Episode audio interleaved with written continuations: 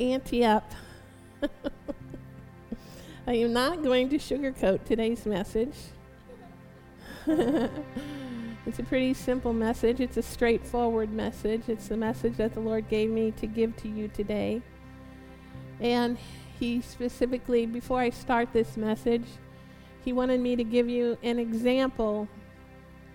And so He spoke to my heart to use the example of Brother Ely, Brother Ely Karoma. Brother Ely Karoma truly was a pilgrim for the Lord, a, a pillar in the house of the Lord, and a pioneer for the Lord. For those of you who knew him, you are blessed beyond measure. If you didn't get to know him, you need to read his book because truly he was a man of faith who stood on the faithfulness of God and the promises of the Word. And so I'm just going to give you one teeny tiny little snippet, and I hope I get all the facts right. If I don't, forgive me, read the book. But I'm going to give you one little example from his life. This is just one of many.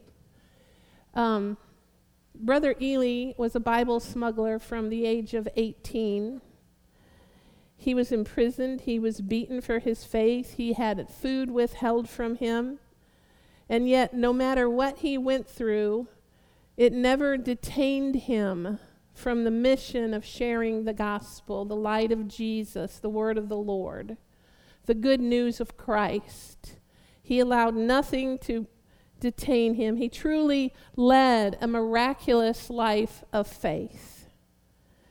So, one teeny example was the night. Um, so, the Lord had told him, you know, that he was going to escape from Romania to America. But the Lord was having him wait for a specific day in October. And on that day, that was the time he was supposed to leave. He was with his two compatriots, the two people that were going to be traveling with him, and his family in their home. And they gathered together for prayer, and he, you know, said he, he had to fight the fear of what was about to happen, and then, of course, he was concerned for his family. And the very sweet thing is that Sister Orica said that was a night of peace. Now, can you even imagine saying that that was a night of peace? Can you, in her book, in, in their book, I read it, they, she said that. How many of you do you think could stand in the faith of Jesus and say that was a night of peace? Amazing. It's a, that's, a, that's a miracle right there. So, anyway, he stepped out. They all prayed together and said their goodbyes. And he stepped out into the dark, not knowing what was going to happen, but believing the Lord, trusting God.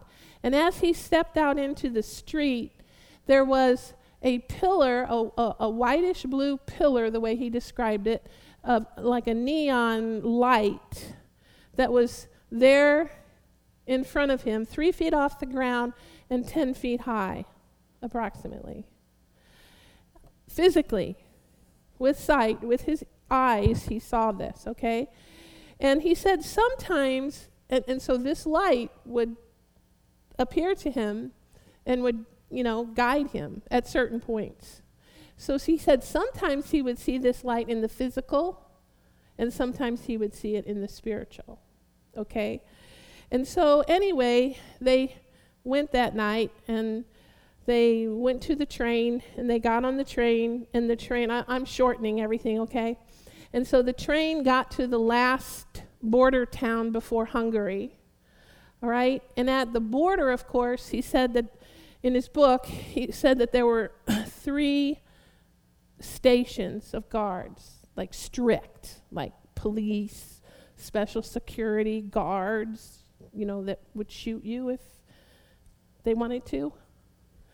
Um, so he got to the border town, and there were these three stations of guards that everyone had to stop, and you had to stop at all three.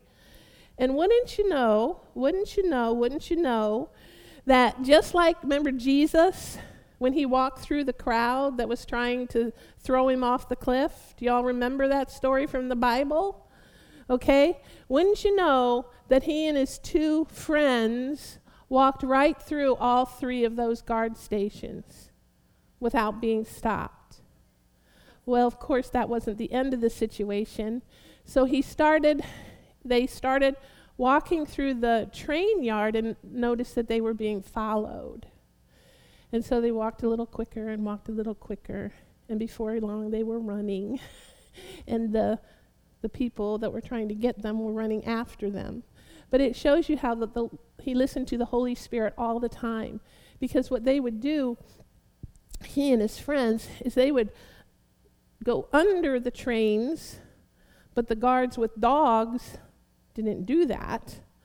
They had to go around. So every time that happened, the guards would lose a little territory on them, right?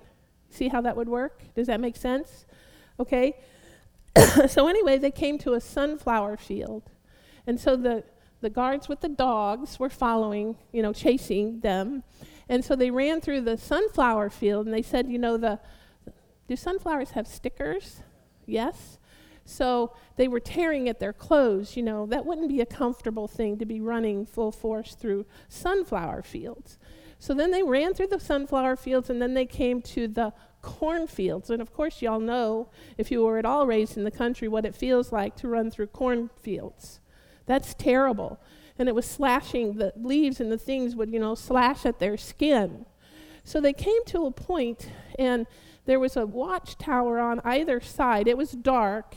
And so they gathered together at a spot, and they were in between these two patrol towers. And he said they, they would always cover everything in prayer.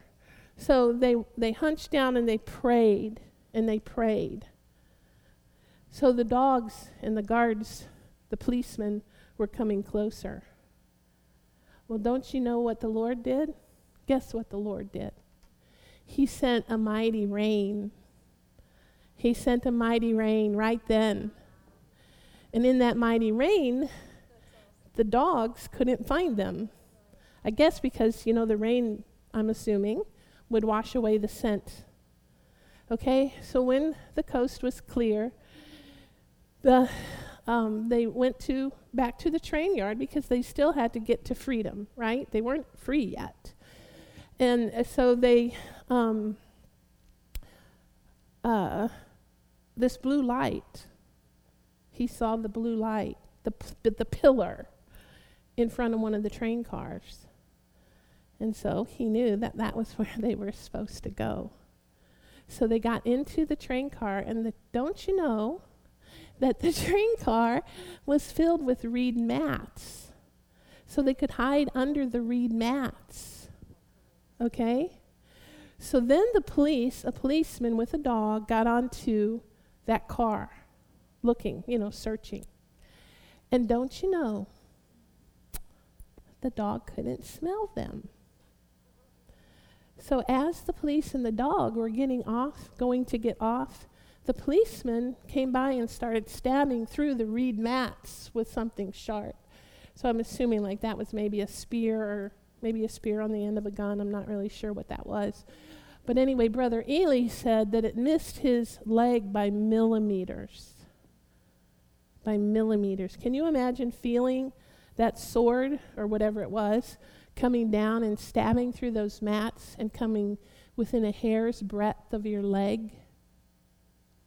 How many of you think you would move at that point? I probably would have jumped. well, he didn't. The policeman and the dog left. Hallelujah. Praise the Lord because the Lord had a mission and because Brother Ely and his family and Sister Orica were committed to spreading the gospel of Jesus Christ. Right? They were committed to spreading the gospel of Jesus Christ. So, anyway, the train car eventually, they went on that train and it took them to freedom in Venice. And then the rest of it is a whole long, beautiful story of how he came to America and started, started orphanages over in Romania and, and was a blessing to thousands, thousands of people. You see, this is a life well lived. This is a life, this is a family dedicated to the Lord. This is a life that has made a difference in ways that we will never know. For, you know, you start with thousands, and thousands turn into millions. And it's because of a heart for Jesus. Beloved, today is a call to have a heart for Jesus. So if you didn't know Brother Ely, you now know, so you have no excuses. You, you cannot have any excuses. If you did know, how beautiful you have been blessed. So, anyway, I'm going to go to Luke 14, verse 15. When one of those at the table with him heard this, he said to Jesus, Blessed is the man who will eat at the feast in the kingdom of God. Jesus replied, A certain man was preparing a great banquet and invited many guests. At the time of the banquet, he sent his servant, he sent his servant to tell those who had been invited, Come, for everything is now ready. Beloved, everything is ready that needs to be ready. You hear me? Okay. Come, for everything is now ready. But they all alike began to make excuses. The first said, I have just bought a field and I must go and see it. Please excuse me. Another said, I have just bought five yoke of oxen and I'm on my way to try them out. Please excuse me. Still another said, I just got married, so I can't come. The servant came back and reported to this to his master. Then the owner of the house became angry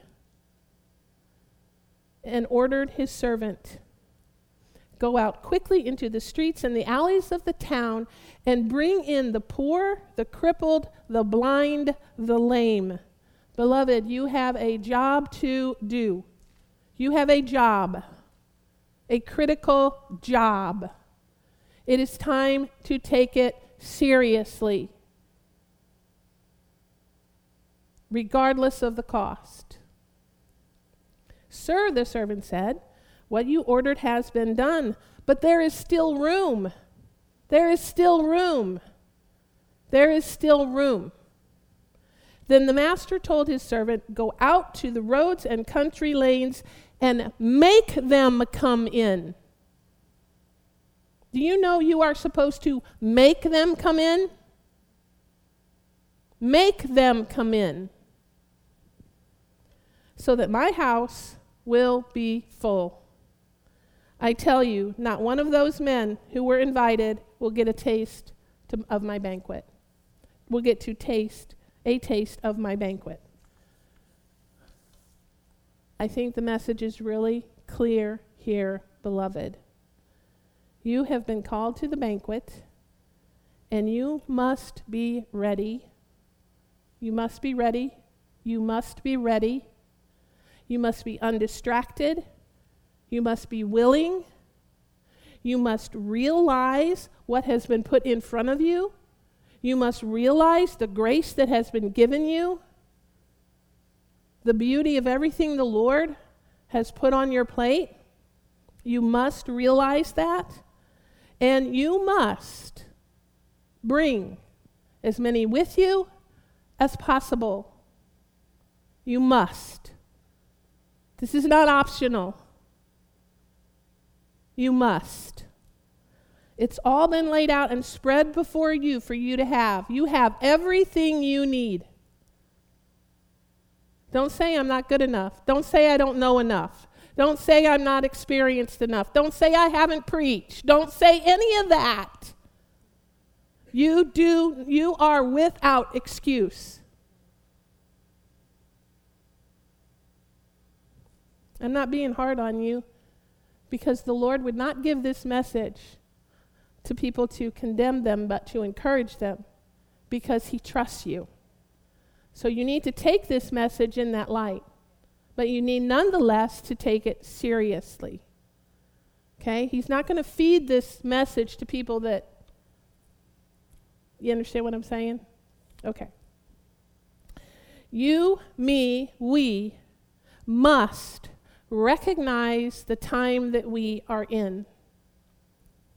You must recognize the time that you are in, and you must walk in the calling of the gospel of Jesus Christ. You must walk in the calling. In another analogy, I could say, You have been given the keys to the kingdom, use them. Use them. Open the doors, leave the doors open, and invite the people in to hear the gospel of Jesus, the only word that frees, the only word that liberates, the only word that delivers, the only word that sets free Jesus. Let's go to Luke 14 25. Large crowds were traveling with Jesus, and turning to them, he said, If anyone comes to me and does not hate father and mother, wife and children, brothers and sisters, yes, even their own life, such a person cannot be my disciple. Beloved, we must be single minded. Now, that doesn't mean you can't be single minded on your job. We have jobs, we have, we go shopping, we, uh, we go to school. You can be single minded for Jesus and be a light right there where you are. He needs you to be there where you are and walk in that calling and be the light and be the salt in whatever arena He's put you in. in, in okay? So we must have this awareness that anything in our lives that is pulling us off mission has got to go. It has got to go. There's no time for this. Verse 27. And whoever does not carry their cross and follow me cannot be my disciple. Suppose one of you wants to build a tower. Won't you first sit down and estimate the cost to see if you have enough money to complete it? For if you lay the foundation and are not able to finish it, everyone who sees it will ridicule you, saying, This person began to build and wasn't able to finish. Evaluate the cost. I'm going to tell you something. It, the cost doesn't matter, the reward is so much greater. The cost is nothing. It's nothing. Think about if someone didn't, wasn't willing to pay the cost to bring you into the kingdom. Think about that. The reward is so much greater, the blessing is so much greater. So, in other words, put your money where your mouth is, beloved. Come on, let's just let's just cut to the chase. Just put your money where your mouth is. Okay? So easy sometimes to just confess, confess, confess all day long we have something to do. We have a very important task. Consider the costs of what spreading the gospel takes, and we know, we know there's a cost. But and don't, don't be surprised that there's a cost. There is a cost. You will be persecuted at times. But we must make this our priority, no matter what. Brother Ely was not afraid, afraid to face death. You don't even have it that hard. If he weren't such a nice man, he could laugh at all of us. But he had such a loving heart that he was just an encourager. He would just encourage her. Have, did you ever get to talk to him personally? Do you know how much encouragement that man had in him? Do you know how much of the love of God that man had in him? because that's all you ever felt when you were around him. Just, just, just the love of God just pouring out. None of this poor me, this is what I went through, this is what I had to do, blah, blah, blah. I don't want to hear it. that was mean, sorry. Let's go to verse 31. Or suppose a king is about to go to war against another king. Won't he first sit down and consider whether he is able with 10,000 men to oppose the one coming against him with 20,000? Okay, think about Gideon. Think about the faith of Gideon. Because of what the Lord told him to do, what the Lord told him to do, he was yielded, he listened. He went to war with 300 men against thousands. Did he win or lose? He won because he listened to the Lord. And he wasn't moved by the odds. He wasn't moved by, oh, that doesn't make any sense. You know, he wasn't moved by the fact that his brain went on tilt when God said, You're going to go up against these thousands and thousands of people with 300 men. He just did it. What about Elisha? He said, Open the eyes of my servant allow him to see that there are more with us than those that are against us. You have more with you, angel armies, hosts, hosts, hosts of angel armies. You have more with you than those who are against you. It's the way you walk every day.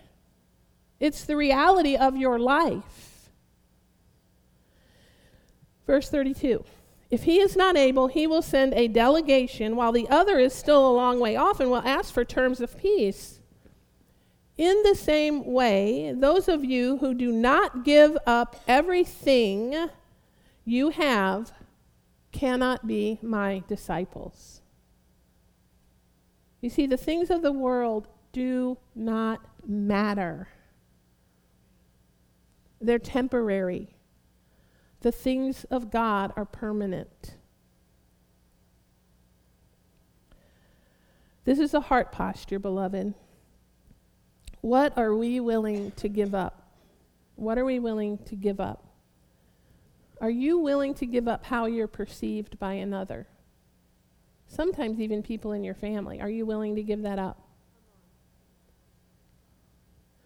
Are you willing to give up the cloistered comfort of your everyday routine. Are you willing to give that up? It takes that sometimes. I don't know if any of you would remember Sister Maria Gifford that used to go to this church. I mean, she passed away. But she would wake up in the morning and she would say, Holy Spirit, what would you like me to do today? She had her job, she had her routine, she had everything that she had to do. But if the Lord said, go drive over there, she would drive over there and she would witness to someone. And if that person needed something, she would take care of that need. And she was not a wealthy, she was not a wealthy, she was not wealthy at all. She had very meager physical means in this, if you want to talk about in this earth. She would tell me of stories where she, where she would the Lord would tell her to go and she would witness to someone, and that person needed to get to Jeff City but had no way, and she would just drop everything for that day and drive that person to Jeff City because the Lord told her to. Okay, now don't go just be some wild hare and get ahead of God because that will not bless you. You must hear from the Lord. You must, am I making myself clear? You must hear from the Lord because otherwise you can put yourself and your family in danger. That's not smart. Okay. Are you willing to give up your pride? Are you li- willing to give up the lusts of the world? Are you willing to give up empty distractions in life? 34. Salt is good, but if it loses its saltiness, how can it be made salty again? It is fit neither for the soil nor for the manure pile. I, I don't want to be fit for the manure pile. Like, not even fit for the manure pile. I don't, I don't want to be that person. It is thrown out. Whoever has ears to hear, let them hear. Beloved, you must remain the salt of the earth. You have been given something and you need to shake it. So it says we have to hate our own lives. Well, we hate our own lives by giving up the things of the flesh. When we give up the things of the flesh, we get the blessing of God anyway. So it's not even like you you think maybe you were hating it, but you end up with something even more wonderful. You see what I'm saying? So, we have to give up everything that comes between us and God. All right. I'm going to go through just in case, just in case, just on the off chance that any of you might think that you are not equipped. Okay? I hate to tell people they're wrong, but you're wrong. I mean, you are. I'm just going to go through a teeny tiny, little teeny tiny, brief list of some of the things that you have learned so far just this year in this church. Just this year. Okay? The first five months of this year. Because the Lord said it is a year of living behind the veil. We studied everything we could possibly study about how we got there, what Jesus did, and what living behind the veil really is like. You know all this. I know all this. So we, we studied what it means to walk behind the veil with Jesus, what it took Jesus to remove the veil, what he did on your behalf. We talked about the finished work of the cross. We talked about his blood poured out for you. You see, we walk behind the veil in victory with him because of what he did for us. We walk in his victory. We walk in his power. We walk in his resurrection. We walk in his ascension. We walk in his glory poured out on you. You have the same glory that God gave Jesus. We've spoken about faith, what the real definition of faith is, what faith does. We talked about the, re- the importance of repentance. Not only repentance, but then consecration. In other words, not just giving lip service, but changing. Changing for, for Jesus. We talked about the importance of the Holy Spirit and a yielded life unto Holy Spirit. We've talked about staying in the river and keeping intimacy with God. We've talked about signs and miracles and wonders. We've talked about unity with one another. Strife will not be tolerated in this church. If you have an issue with someone in this church, get over it. Get over it. We talked about unity with one another.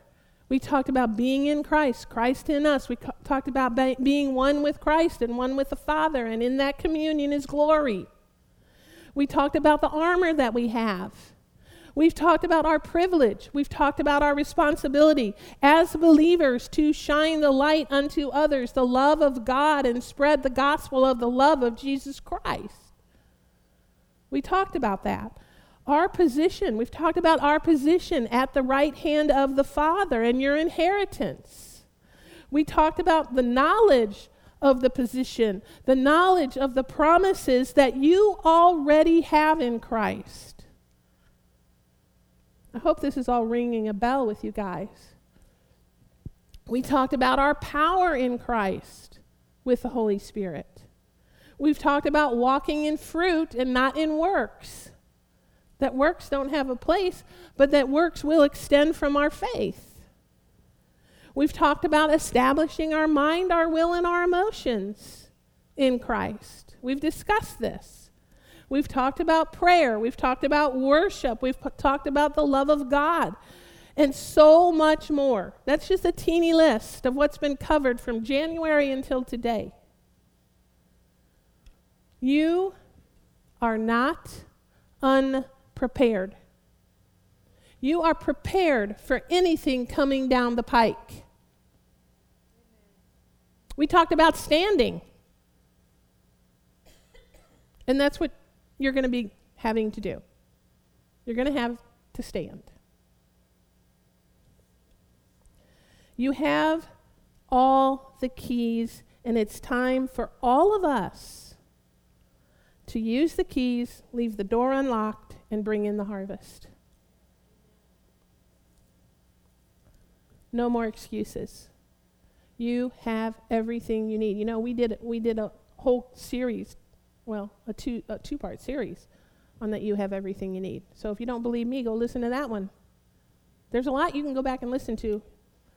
So it is time for us to stand in what we know and not be moved.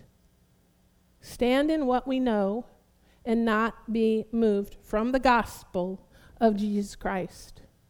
From the gospel of Jesus Christ. You will need to do this in the coming times.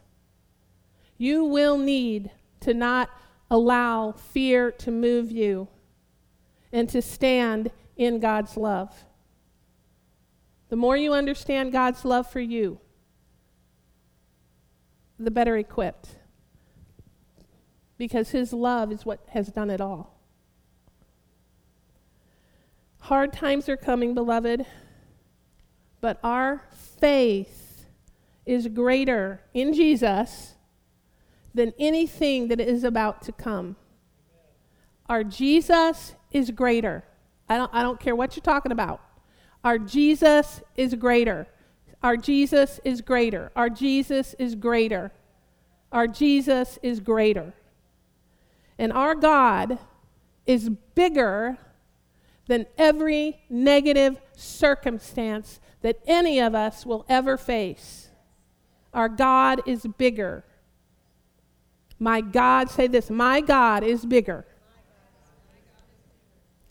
So, this time, this season that we're all in, this season that's coming, it's going to take something, it's going to require something of us.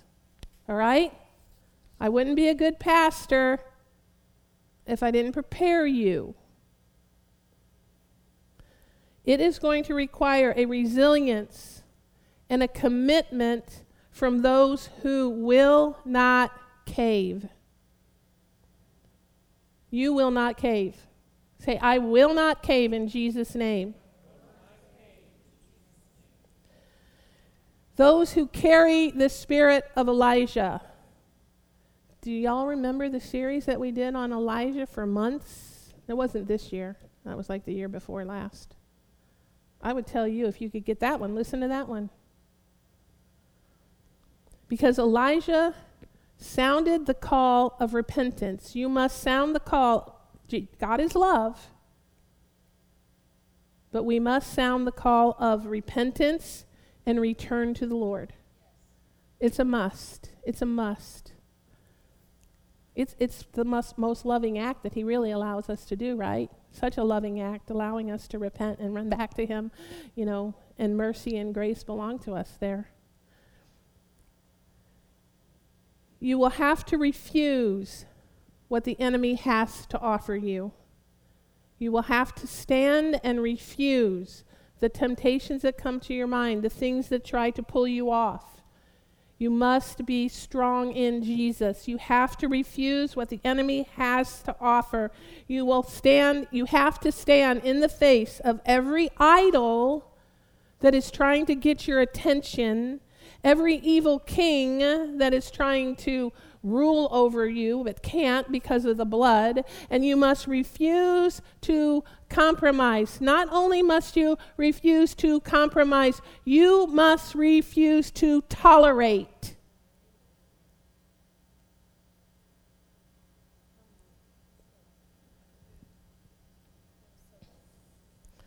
You must be one of those who walks in the anointing that you have. You have an anointing from the Holy One as a believer in Jesus. Scripture tells you that, right? I have an anointing from the Holy One. You have an anointing from the Holy One. Do not ever underestimate the anointing that you carry. You have an anointing from the Holy One that shuts the enemy down Because the blood has already done it, and the anointing has been given to you. Jesus shed his blood for you. And nothing will compete with the blood. nothing. You can stand in your anointing from the Holy One. Shut the enemy down because you know how to stand in your God given authority, in your God given power, and in the finished work of the cross. Did you all get that? The finished work of the cross? Basically, it is time for you and for me to be the force that you have been created to be and whom you actually are on this earth. You actually are. The force of God. So, you are the light of the world. Do you realize that? You're the only light. You're the only light that's here to give it out. Fueled by Holy Spirit, right? You are the light of the world. You are the salt of the earth. You are. I am. So I'm going to give you this is a word that the Lord actually gave to me for Brother Ely's celebration of life. Specifically told me it was a word for, that for, for that moment. And now he's told me to release it to you. So, the reason I told you a little bit about Brother Ely was so that you cannot say that you didn't know him or that you didn't stand shoulder to shoulder, because I have just made you responsible by what you've heard this morning in the spirit realm. Okay? All right. And the reason I needed to tell you was just because of the first sentence of this word. But you also have no excuse because you can go get that book and you can read that book. Okay, here's the word. And this, like I say, God means this to be an encouragement, not, an, not a criticism, because He knows that you're ready. See that? He knows that you're ready. Okay. As you have been touched, as you have walked beside, as you have walked shoulder to shoulder with my son and my prophet, Eli, a seed has been planted in your spirit. Now, do you know that you're the same seed in another spirit? Okay? You got that? You're a seed in someone else's spirit. Okay. A seed has been planted in your spirit. It is time to take notice of the seed. It is a seed of my call and every one of you has it. It is a seed of my call. It is my call to awaken your souls unto me.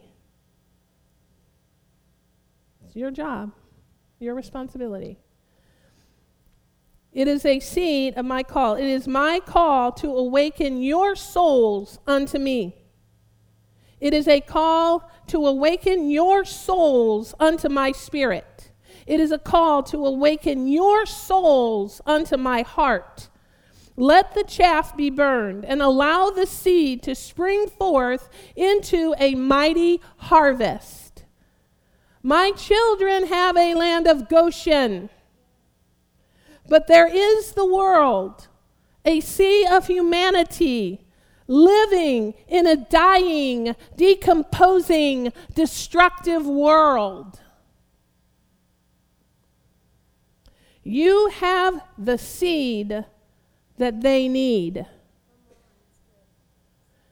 It is your time to arise. It is your time to rekindle the fire. It is a time to set your hearts ablaze. It is a time for my zeal. It is a time for you to press in and draw closer to me than you have ever drawn. This is not a choice I make for you. This is your choice. God's going to let you make it. This is your choice. My son, my prophet, my pioneer, my pilgrim, my passionate warrior, Eli Karoma, made the right choice.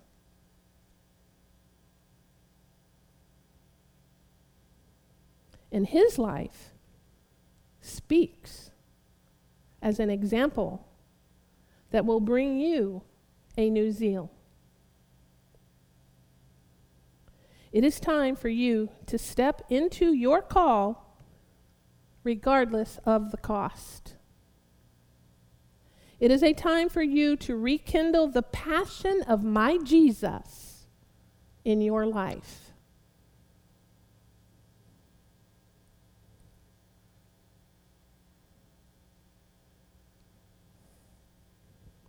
Think about that.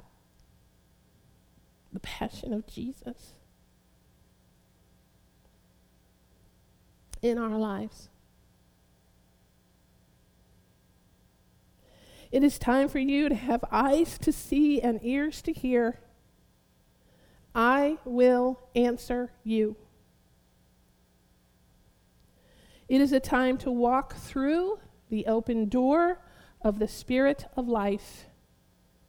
You must do this with intention and vigor.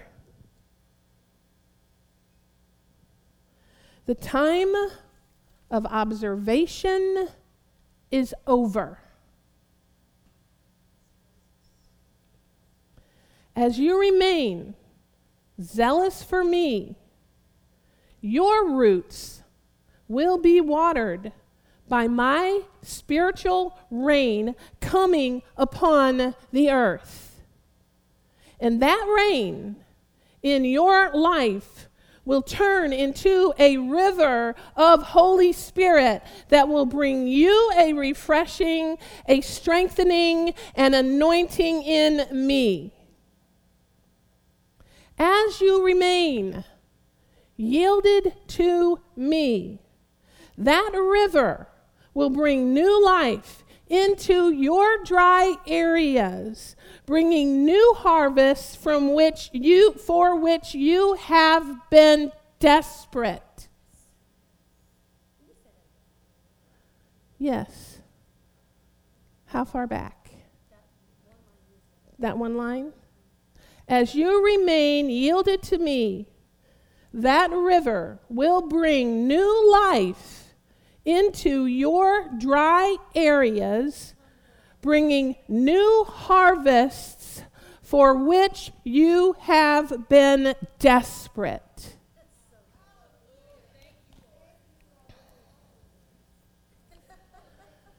That river of life in me and the refreshing that it brings to you will pour over into those around you who desperately need to know me. I am doing a new thing. And I want you to enter into the journey with me. You must make your choice. My son Eli lived as a pilgrim in this world, but not of it. You are called to do the same.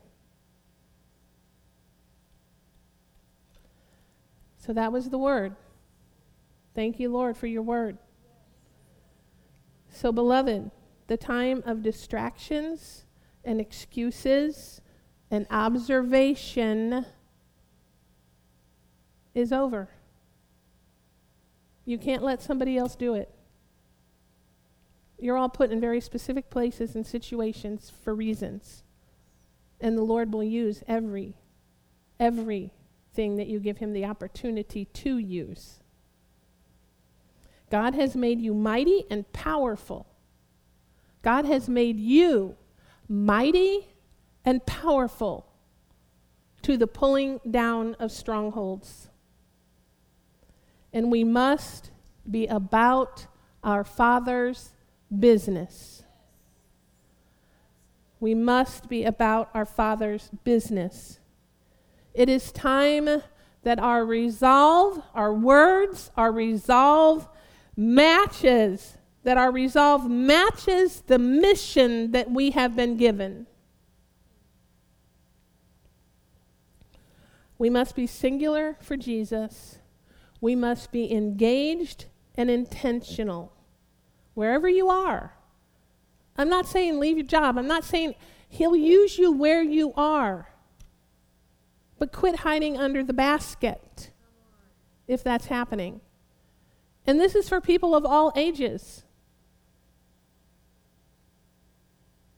No one's too young, no one's too old. Don't use that excuse. I'm too old, I've, I've served my time, I'm retired now. God's not going to give you that excuse. I'm sorry. I don't I don't see anywhere where he says you're retired. Okay, just go ahead and step back. I don't see it. We must be wise as serpents. These times re- require, but you have a spirit of what? Wisdom, wisdom and revolution. revolution. It would be a revolution. Not in anger and bitterness, not that kind of revolution. Not rebellion, not that kind of revolution.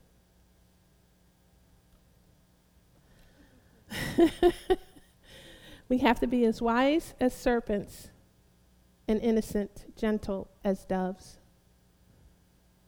You must be gentle with the people that need Jesus. But wise. You know, gentle doesn't mean that sometimes you don't give a hard word. But you can always do it in the love of the Father. That's gentleness.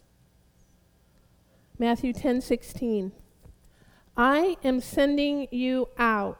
Well, let me just let me just repeat this. You are salt and light, right? Are you you are salt and light. Let me read Matthew 5 13 first. You are the salt of the earth. But if the salt loses its saltiness, how can it be made salty again? No, it is no longer good for anything except to be thrown in, thrown out and trampled underfoot.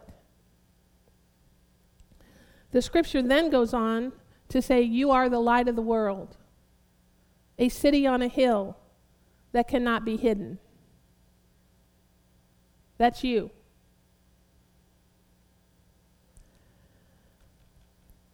So let's go to Matthew 10 16. I am sending you out like sheep among the wolves. Therefore, be as shrewd as snakes and innocent as doves. Be on your guard against men. That means the world. They will hand you over to the local councils and flog you in their synagogues. On my account, you will be brought before governors and kings as witnesses to them and to the Gentiles. But when they arrest you, do not worry about what to say or how to say it. At that time, you will be given what to say. For it will not be you speaking, but the Spirit of your Father speaking through you. Do you know that's a promise to you? The Spirit of your Father speaking through you. So we have a spirit of revelation. We have the Holy Spirit. We have the Spirit of truth. The Spirit that will show us things to come and will remind us of the things that we have been taught. That's John 14, 26. We must have a singularity of heart to answer the call, and we must have the tenacity, the perseverance, the persistence to pay the price. Why? Why? Why should you go through some of the things that you might be called to go through. Okay? I want to leave you with this very sobering thought. Isaiah 38 18. For the grave cannot praise you, death cannot sing your praise. Those who go down to the pit cannot. They cannot hope for your faithfulness. It is over for them.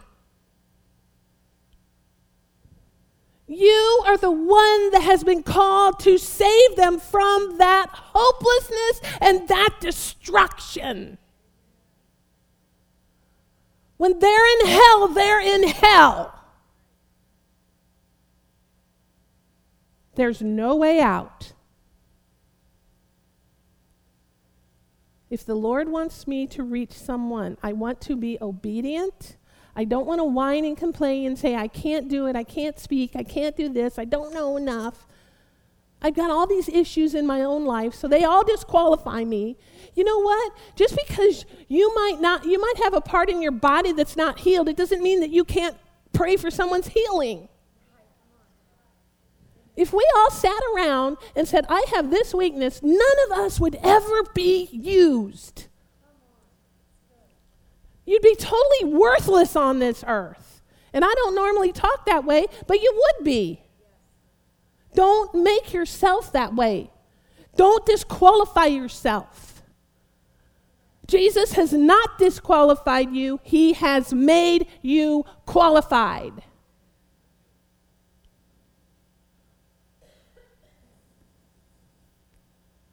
Those who are in hell have no more hope of the faithfulness of God.